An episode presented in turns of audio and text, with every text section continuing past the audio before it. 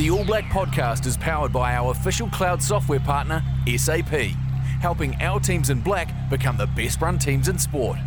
To listen to this episode and all the All Black podcasts, subscribe on Apple, Spotify, and anywhere you get your podcasts.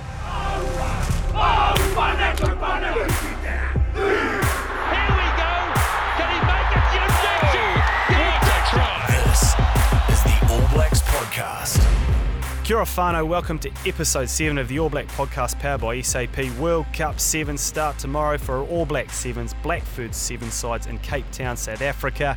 So what better man to get on the pod, talk 7s, 7s veteran Carl Tanana. KT, how good is your gig these days? Because I'm pretty sure I saw you at the All Blacks test in the weekend in the Tron. Now I speak to you via Zoom.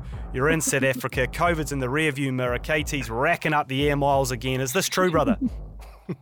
Oh yeah, hey, we're in economy class at miles on that bus, I'll be honest. But the back's wrecked. But no, I mean honestly, it's really cool to be able to be able to be sideline and do the All Blacks, see an awesome win, especially in those conditions, and then come over here and be in South Africa and be amongst the World Cup, you know. So it's a mean vibe over here in Cape Town at the moment, and we think we're nuts at supporting our teams with the South Africans. Man, they love it. They're absolutely crazy for rugby. So it's going to be an awesome weekend. Looking forward to it. Man, it was a good game of footy in the weekend, wasn't it? The boys performed well. You've probably been able to have a bit of a chat to some of the South African fans over there about that. But that's what I want to ask you. You're in Cape Town now. The Blitz Box, they won the Com Games. They were awesome in the final. So is there a bit of atmosphere there? They're pretty excited to try and go and take the World Cup Sevens title, you know, off the All Black Sevens side?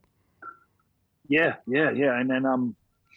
here at Cape Town, you know, they really do it proper. They really do. Even like in the normal series, they really pick out the stadium. And this weekend's already been sold out for a very long time, you know. So it's the hype that they put into it's actually quite massive. And like I said, the South Africans, they just love code, whether it be 7s or 15s. And they love the All Blacks down here too. And they keep massive support systems down here. And I think actually the South African Rugby Union didn't play an All Blacks test there because of the massive support that the All Blacks get here. So we get massive support here, and you know, so it really feels comfortable in at home. So I think the home team obviously is going to get massive support, but the All Blacks also are probably the second. I'll be honest.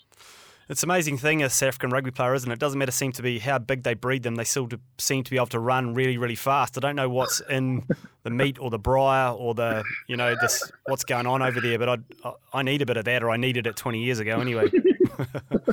I'll tell you, we went to a briar last night, and you shake dudes' hands over here and they just envelop you. Like, oh, yeah, awesome. But yeah, they're massive people, man. They're just big units. So, like I said, they live and breathe code, so they just love it. And they're really welcoming people, so it's awesome. Mate, it's awesome. Look, a little bit of a warm-up, mate. You're getting on now like me, so we don't want to get into things, you know, too quickly. Firstly, I want to throw at you, is Eric Rush the Kaumātua of New Zealand Sevens, and also is he the best after-dinner speaker in New Zealand? Because I heard him on Friday, and he absolutely bought the house down at a function I was at. Yeah, they're all lies too, by the way, all those stories. He's made so much money out taking the piss out of people, and they're all lies. So he's the man. Rush is the man. Like him and Titch really laid the platform for what's gone ahead. You know, the whole ethos around the sevens and the mentality, and those two guys together were so successful. It was an honour to be a part of. And Rushy for me is probably the best captain I've ever been associated with. He was a guy that was able to make a lot of players probably play above the level than they thought they could reach, you know. So it was that type of guy. He didn't rah-rah too much, but he knew what to say to different people, and I think that was a real secret of his captaincy. And when he did speak, you really took notice of it. And, you know, he was a guy, along with Waisale Serevi, that really put sevens on a global stage. And it's really awesome that his son gets to be a part of the sevens now.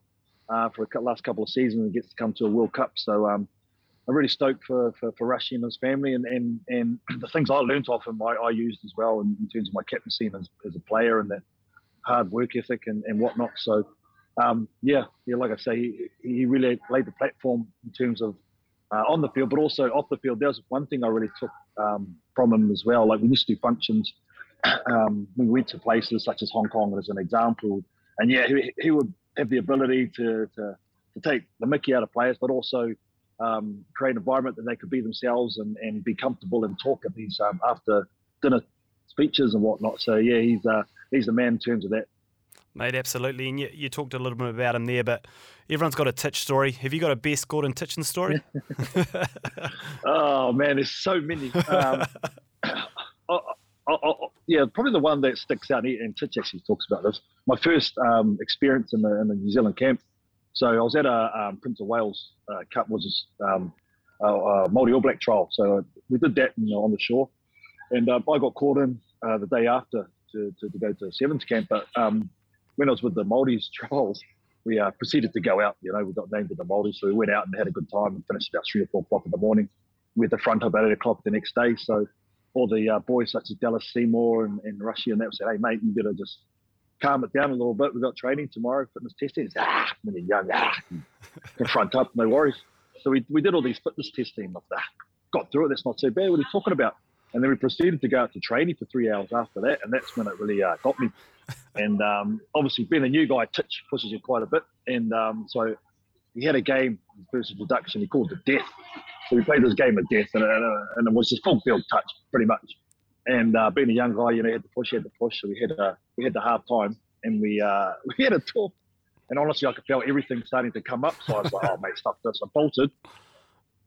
Vomited, looked up, and there's Christian Cullen just sitting in the car. He just made the All Blacks and just shaking his head, going, mate, no good, mate. So, yeah, Titchins was the first one to make me do that in my training. But to be honest, as soon as I got part of that environment, loved it and loved the hurt. So you got to be a bit nuts to play sevens, but if you can do it, why not? Oh, absolutely, mate. If you didn't end up being a pro rugby player, what would you have been? What would have KT have been? Superhero. Which one? Which one? Oh, Catwoman. No. That's my dress up. Honestly, I think I would have loved to be a builder, but I worked too hard, so I love to build my own house. But I just think for me, broadcasting is something that I really fell into and loved, and tried to coach and stuff, and still do a little bit now, but that wasn't for me. So I think just broadcasting's always been in the blood, and for me, it's just a good way of giving back to the game that I love. So it's, I think it's just been a natural fit, and like enough to, like you say, go be at the sideline of an All Blacks test, and then come over here and cover this stuff. So when you get that sort of buzz of doing these sort of things that we get to do and talk to the people we get to talk to, it's just really cool. So I think it's just broadcaster all day. Oh, mate, it must be awesome for you. You do a great job, and also it's probably a great way to connect with all these different people, that whether it be through sevens, your Super Rugby career, there's all these great friendships that you're probably able to spark up again and catch up with people with Africa, LA, all these different parts of the world you go to. It's pretty cool. Yeah. And we just talked about that at breakfast, actually. I'm just sitting with a guy, Gareth Rees, who's in the Hall of Fame, played for Canada and played about 5 World Cups and whatnot. And he said last time he was here was 95 World Cup, and he's catching up with a few mates. So it's that sort of thing, where you go around and, yeah, you're right, you make these connections with people, whether you played against them or just meet people doing the things that we get to do. So it's a lot of people open up their homes to you, and it's just really cool to be able to just talk to people and sit and reminisce or just talk about things. Doesn't have to necessarily be rugby. That's the vehicle that's got us here, but I think that's the like you say, the cool connections that you meet. A lot of good people around the world, and if they come to New Zealand, do exactly the same, and open up your house and heart to them. So it's really cool opportunities. Mate, awesome community. 3 guests come to your place for dinner. Who would they be, mate? Any 3, and what's KT cooking? I'm getting Chef Ramsay. I love Chef Ramsay, so he's cooking for sure. I love his blow-up, so Hell's Kitchen, he's crack up. Chef Ramsay's one. I think Dave Chappelle, I love my comedy, so... Yes. I watched a lot of Dave Chappelle. He's the man. Like his the way he looks at things and talks, he's a crack up. And the third one, I suppose, Michael Jordan. I've always been inspired by him. But after seeing The Last Dance, and you got to hear some of those stories, so it'd be quite cool to hear some of those things that went on, and obviously why he was the man. Yeah, you'd love to dig into a bit of that stuff a little bit more, wouldn't you? And what are you cooking, mate? When you got that's a pretty eclectic group of people. You could make Ramsay cook, I suppose, or what would you chuck on there? I don't, I, I, I dabble quite a bit. I cook quite a lot when I'm at home. Especially with Chef Ramsay, there's a bit of pressure. You have to do something quite New Zealand, right? I think those sort of people. So it's got to be white baked fritters or something, and a bit of power, crayfish. Yeah. They all barbecue. That's always easy. Can't wreck that too bad. Great shout.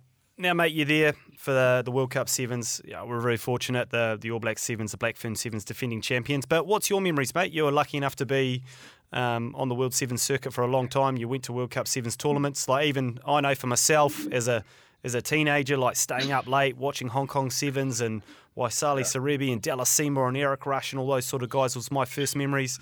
Then it was you and your crew came through with, Cully and all these guys. Like, what's your fondest memories, mate, whether it be, wins, losses and everything in between?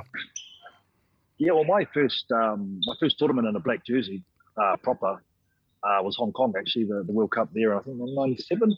And I was the same like you. Like, they only broadcast Hong Kong at 2 o'clock in the morning. You get up there and watch that, and seeing the likes of Waisale Serevi, and Hong Kong's sort of like a Wimbledon, right? It's got that history and uniqueness. So as soon as you walk out onto that stadium, man, it's like it really hits you. And for me, that's always going to be my favourite tournament. So many fond memories. Lucky enough to win there 3 or 4 times, and for it to be my first tournament in a black jersey in a World Cup, I've always, for me, had a special place in my heart. So just running out for the first time and hearing 40,000 people is the biggest amount of people I've ever played in front of.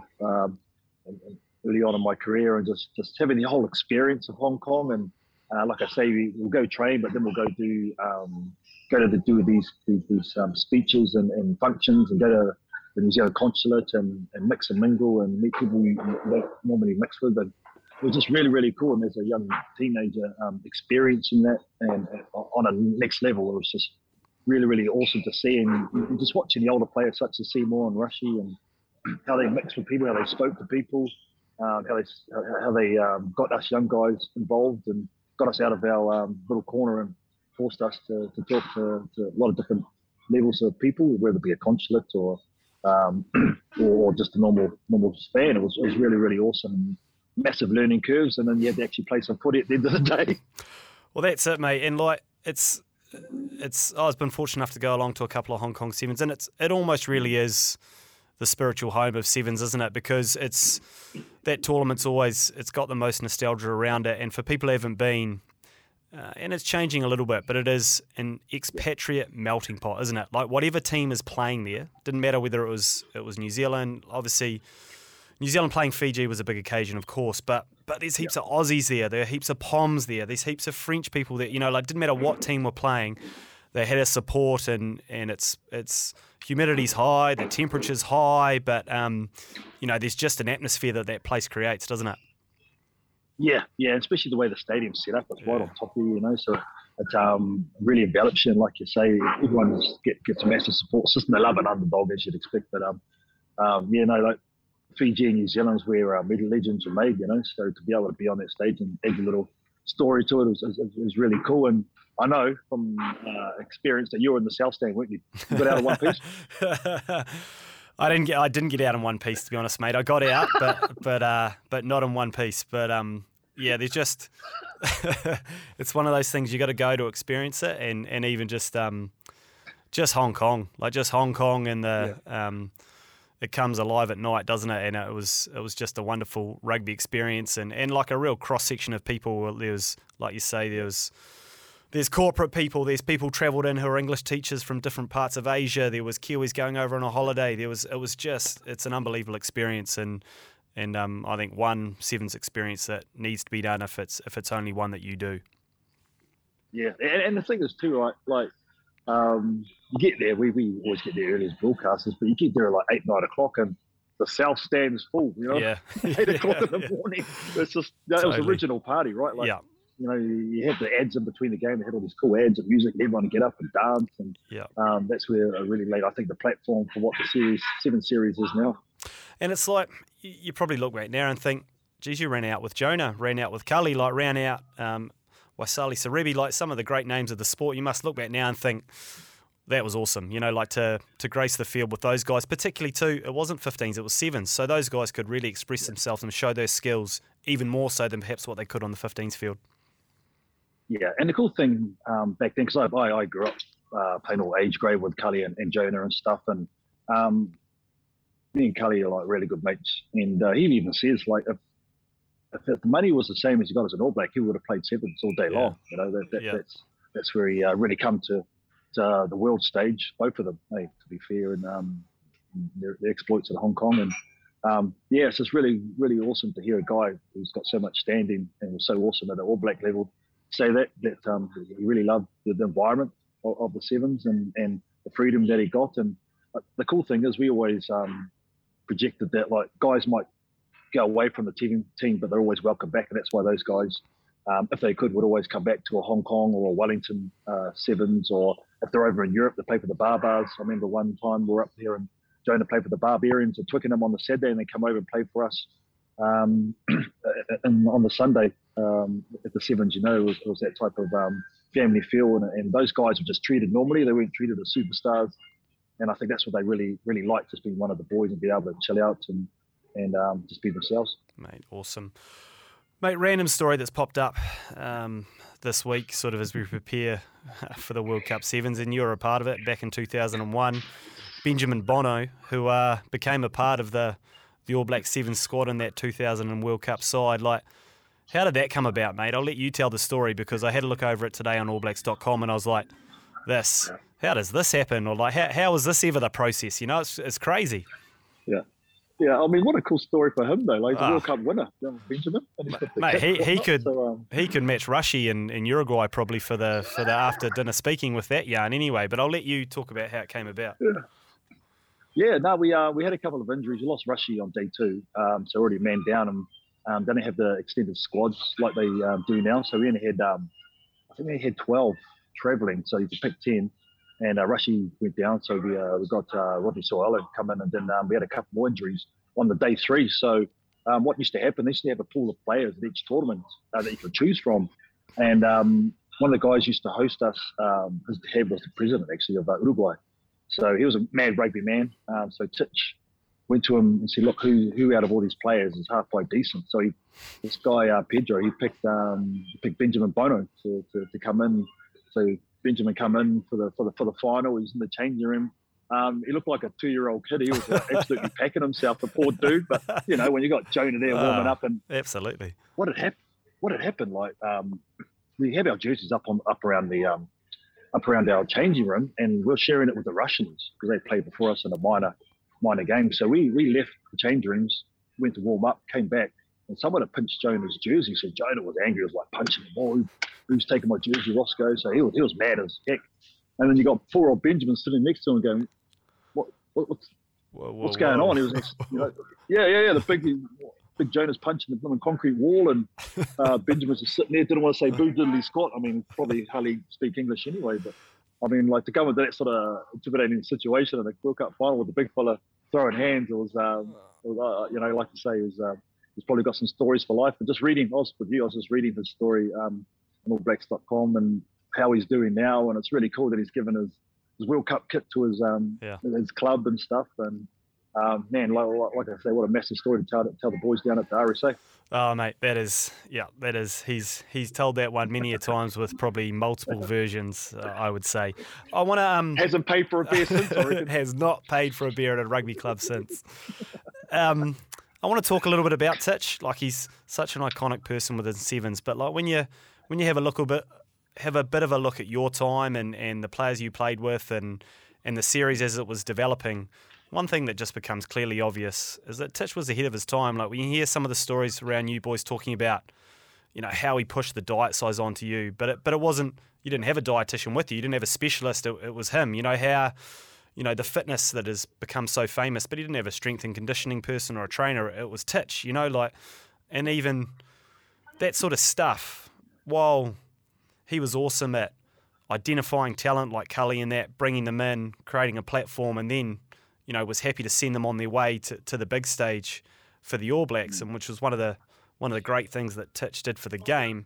Geez, they must have all arrived in those environments ready to go, because he was tough and he was ahead of his time, wasn't he? Yeah, and I think the thing a lot of these players got from Titch I spoke about it before with Rushy pushing guys to probably limits that they didn't realise they had, and that was the mental side of it. And Titch along with Rushy really created that environment where our trainings are always going to be harder than the games. And you're right, like you didn't have the stats, you didn't have the information that you do now around the fitness level. So I think Titch realised early on that we're not going to be as fast and as mobile as the Fijians and Samoans and the Tongans, but what we can be is the fittest team for one, and secondly, the mentally toughest. I think that's what really projected us to be so successful, that work ethic. And yeah, sure, we'll maybe have to break down teams a lot of the times. I suppose that's where those 10-minute halves and the finals really played into our hands, where yeah, Fiji might be out the gate and get up to a lead, but we know we're going to still be humming when it comes to the 20th minute. And we'll try and a lot of times take out teams, take away their strength, whether it be big guys putting them on the deck to make the tie, because those extreme fitness levels that Titch put us through. And the thing that really stands out for me with Titch was, like, he would physically hammer you, but there was the mind games, like this is the last one. It went for the last one for another half an hour, you know. So it was like being able to, thinking back, just have that mental ability to get up and just go again, get up and just go again. And I think that's why he was so successful. And like you say, a real trailblazer, and he laid the platform of what has sort of turned out to be now in terms of the training for a lot of sides. A lot of teams mimicked us, but they couldn't really, because of Titch, get that, I don't know, how would you put it? Not quality, but just that... just that extra edge, yeah. Yeah, the extra edge that you needed at training to really break you. So you break you down and rebuild you pretty much. And also, too, it made his players end up being pretty cunning, didn't it? I think I've heard you tell a story where, if you wanted to get some, just treat yourself every now and again when Titch wasn't looking with a bit of fast food, you had to wait till he went through customs. Is this true? Yeah, it is true. And I don't know, we're still trying to figure out. So we waited for him to go through customs, right? So you got to do your passport. He goes through security. How the hell he got back out, I don't know. That's the thing. So we waited for him to go through. We had Craig the Goldie as our lookout. And just 1 minute Goldie was there, next minute he just bolted. I've never seen so many people who don't like getting their wallets out, like leave all this McDonald's there at the table and just like scatter. It was unreal. That's the power of Titch. The man can even get back through customs to check on the boys having Maccas. Not good. Even the Prime Minister can do that, but he does. Mate, I don't know if you were still in the team or not, but I needed you to, talk to a tale I've heard a few times. I've even heard the man tell it himself, like Tanareo Latimer, great sevens player. And the rumour was that, of all the players out there, one that Titch couldn't break was Lats. Is this true? Like, is this a true story? It seems near impossible there couldn't be someone Titch couldn't break. Yeah, no, Lats is talking bullpucky, I reckon. He snapped for sure. No, but that was a whole ethos, like, don't let him break you when you're absolutely smashed. And yeah. Titch got a buzz out of it, snapping people, like I said before, like he snapped me on day one.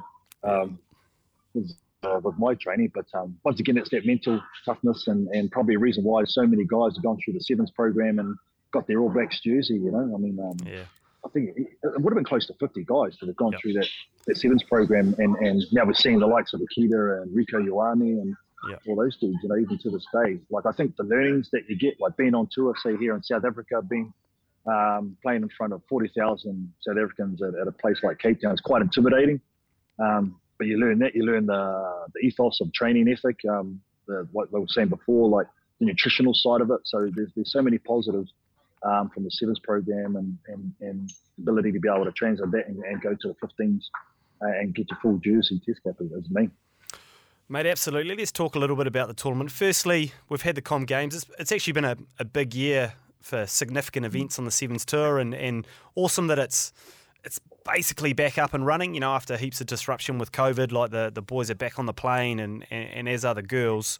What do you see at the Comms Games for both the Black Ferns and the All Black Sevens teams? Like, are we in good nick as we've gone through LA and now into the World Cup? Yeah, I think the thing that really stood out for mine with both teams, awesome to get a bronze, but both teams are disappointed with that. Yeah. And they both had opportunities to probably progress further in the tournament. So I think, we always mentioned if we lost the game, we'd be in the change room just saying, just remember this feeling. I think that's the thing I got out of the Com Games. Both of those squads were bitterly disappointed, even talked to them afterwards. They were still pretty broken about it. So that's been in the back of their minds. And, you know, we saw both squads in particular, like, because we're in lockdown, New Zealand, you know, a lot of the other teams played 4 or 5 tournaments before we got back into the series proper. So we're playing a lot of catch-up still. But I think now, just the way after the boys performed, in particular at Los Angeles, that they've found their groove back again, you know, and I think they probably peaked at the right time. And I know, just being around the women as well, that, you know, they're a pretty determined bunch. And talk about big year, they've got a lot of them are going to be playing this weekend and go straight back into the Black Ferns and play at home pretty soon, which is exciting for them. But, you know, they I think they've been really fixed on, A, the Commonwealth Games peaking, and then not having long and having a big game for a World Cup. So that's that mental toughness that we speak about. But I think our squads are in a pretty good shape at the moment. So it'll be interesting to see if hopefully they can translate that onto the park. Mate, let's talk a little bit about the format. It's a little bit different to, you know, what we normally tune into for a sevens. Is it a knockout format? Is it 24 teams in the men's, 16 in the girls' side of it? Like, it's a bit different, isn't it? Yeah, and I was just with... at lunch with some of the World Rugby people, you said, I think that's what keeps it fresh. It's not, it's very different from a World Seven series, so it's not same. And like you say, when you're playing a one-off game, you have to win your first game, otherwise you're gone. So I think it just, once again, has that edge and has that difference. And I think the players really respond to that because they know, and that's why you're probably the reason you love and hate the game of sevens. If you're not on, if you're 1% off and your opposition's on, it's such a short time that sometimes you can't recover. And if the call doesn't go your way or whatever, you know, it's very hard to get back. So it's such a leveler, and I think that's the exciting part of sevens, and I think that's why this weekend it's sold out every single day because of that exact reason. There's teams that aren't normally on the circuit get an opportunity to run against one of the big teams, and imagine if they upset one of the big sides, you know, that'll be their claim to fame, like a Benjamin Bono. So it's really opportunities, and I think in terms of sevens, that's like a lot of these countries aren't going to be able to compete with the All Blacks and the Wallabies and that sort of stuff. But in sevens, you can. So it's really exciting for them to get a chance to measure themselves and have a go. Absolutely, and like massive milestone for, you know, one of our most experienced Black Fern players, Sarah Hirini, plays her 50th tournament. Absolute trailblazer, first Black Ferns player to do that. Like how good, really? How cool is that? Because she was right there from day dot. You know, wasn't almost new to the game of sevens, and here we are today. She's an absolute veteran. She's playing her 50th tournament, and to your point as well, she's played 15. She's been to 15s World Cups as well. Like, you know, an awesome trailblazer for all sorts of girls out there who want to put on the jersey and some boots. Yeah, I remember watching her play for Fielding High School way back when. Obviously she's older or anything, but. I've seen her progress through her whole career, and she's a top lady, right? She's a top woman, and I think the way she's approached the game, the way she plays the game, the way she carries herself is a reason why she's been so successful, you know. She's one of the hardest workers, and even like at the Com Games, like she's still obviously playing at a very high level and still able to get it done, so you can't help but follow a play like that, you know, when you go out. And I just really love her leadership, and anywhere I see her, she always comes up and says hello, you know, and we have a chat and whatnot. And I think that's something that really stands out for me. She's so grounded and such a great person. So it's not surprising that she's able to reach these milestones and probably can go for a very long time after this, you know. So hopefully, I know for sure she's going to leave it all out there for the jersey, as she always does, and lead by example. So I'm sure, again, she'll be a very successful captain and one of our best, not just ladies, but players in the landscape of New Zealand rugby and world rugby. And you know, I remember when she won the Māori Player of the Year, and then I reckon she's probably missed out. She probably deserves to have a World Sevens Player of the Year. It's gone to a couple other players, but for me, she's always been the glue that's really been why this woman's Black Ferns team has been so successful. Feels like there's a few parallels to Rushy a little bit, to Sarah. Like, she's, you know, she seems to have a great balance, but brings the best out of the players around her, absolutely leads from the front. Like, she just plays 8 or 9 out of 10 every single game, just does a whole lot of hard mahi in the games, and and is sort of the glue that keeps the team on and off the field together. That's what it looks like from where I'm looking anyway. Yeah, 100% agree, you know, and she's got the chat too. She's got a bit of chat like Rushy. She's very understated, but she can talk some jibber-jabber with the best of them, I can promise you. So, she's really cool lady. And, you know, I just think you're right. There's a lot of parallels with her and Rushy and setting up their program and being successful with Alan Bunting and our swings and what's going forth. So, you know, it's, hopefully she's still able to stick around for a lot longer after this. At the other end, at the age scale, Georgia Miller comes in playing her first tournament at 19, and the cool thing about that is that, again, just represents the growth in the girls' game. You know, we've got so many good players coming through, so much talent. It's a real growth area. And here's another example of a young person taking their opportunity, and she might get to go out this weekend. And like you say, it's not just your average sevens tournament. It's a sellout every single day and pretty much one of the cauldrons of the sevens game. How cool for a young person. Oh, yeah, eye-opening. You know, even like for her to be here and I suppose being around these teams and being on tour. And what a massive opportunity for a loser.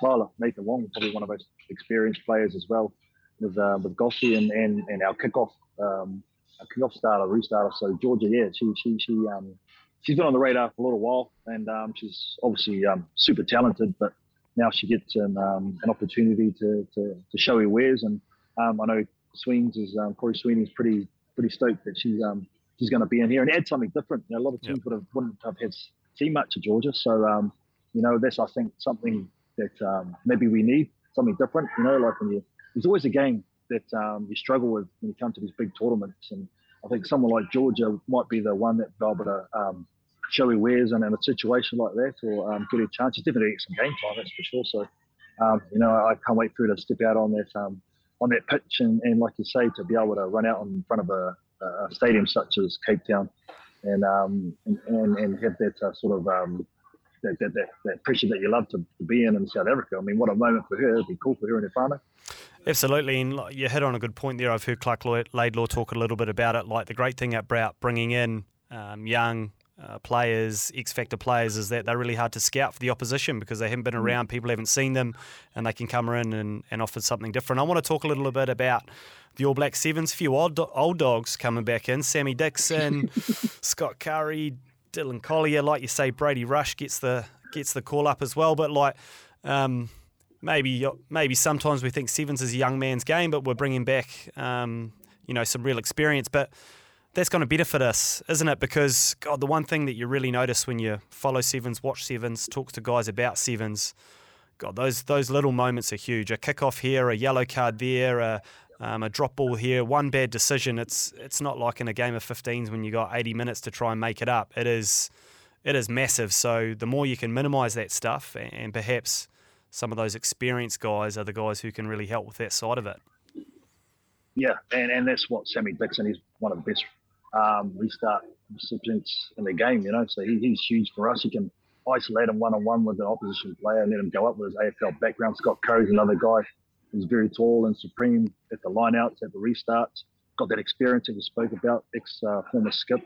And then you got Dylan Collier, you know, guy's been around for a long time, just having that I suppose awareness and solidarity with those three, you know, in the forwards, you can play them in multiple positions and they've won here before, more importantly, I think, in South Africa, and they know how to win in this country and to have that sort of experience in a massive tournament, like you say, when it's knockout, is huge, you know. I'm just talking to Henry Paul, a good mate, yesterday we went out and had dinner and he's lamenting the fact that he's got all these young guys, but he knows he needs experience, but he just, at the moment, doesn't have it in the squad, so...